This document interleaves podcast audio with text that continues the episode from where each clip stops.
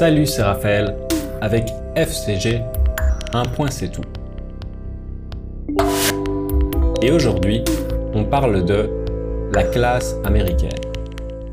En 1993, à l'occasion des 70 ans de la société de production Warner Brothers, la chaîne de télévision française Canal+ reçoit l'autorisation d'utiliser des extraits du catalogue américain.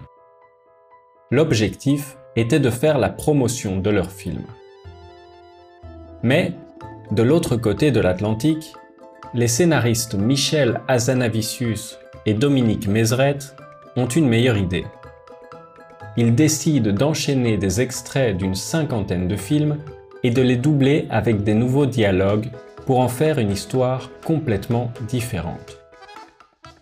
Pour des questions de droit d'auteur, le résultat n'a finalement pas pu être diffusé en salle ni sortir en DVD. Il n'est passé que deux fois à la télévision, en 1993 et en 2004.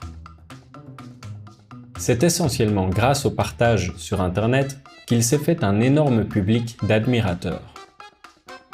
L'enchaînement d'un nombre incalculable de répliques cultes et l'humour vulgaire et décalé ont fait de ce film une des comédies les plus appréciées du public. Et presque systématiquement classée parmi les meilleures comédies du cinéma français.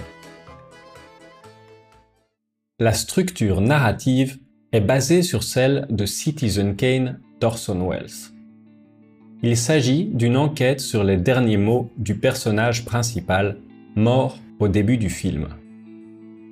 Ce personnage principal c'est George Abitbol, un personnage créé sur base des apparitions de John Wayne au cinéma.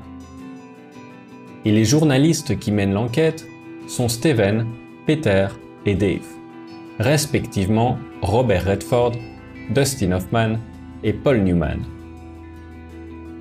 L'enquête du film se déroule au travers des souvenirs de toutes les personnes qui ont connu George Abitbol quand il était vivant les intervenants vont de Lana Turner à Charles Bronson en passant par Frank Sinatra et Orson Welles lui-même.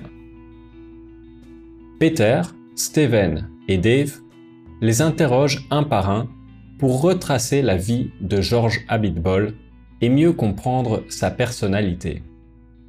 Et, par la même occasion, de comprendre comment et pourquoi il a reçu le titre d'homme le plus classe du monde. Vu la vulgarité prononcée du personnage, ce ne sera pas forcément la partie la plus facile de l'enquête. Le film La classe américaine est un détournement. C'est une forme artistique qui consiste à changer le sens initial d'un matériel existant en remplaçant son contenu sémantique.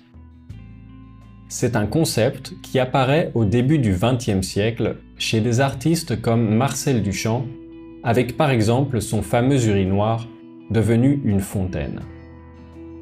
Puis plus tard, dans le cinéma, à partir des années 60, avec La Rage de Pier Paolo Pasolini ou Lily la tigresse de Woody Allen.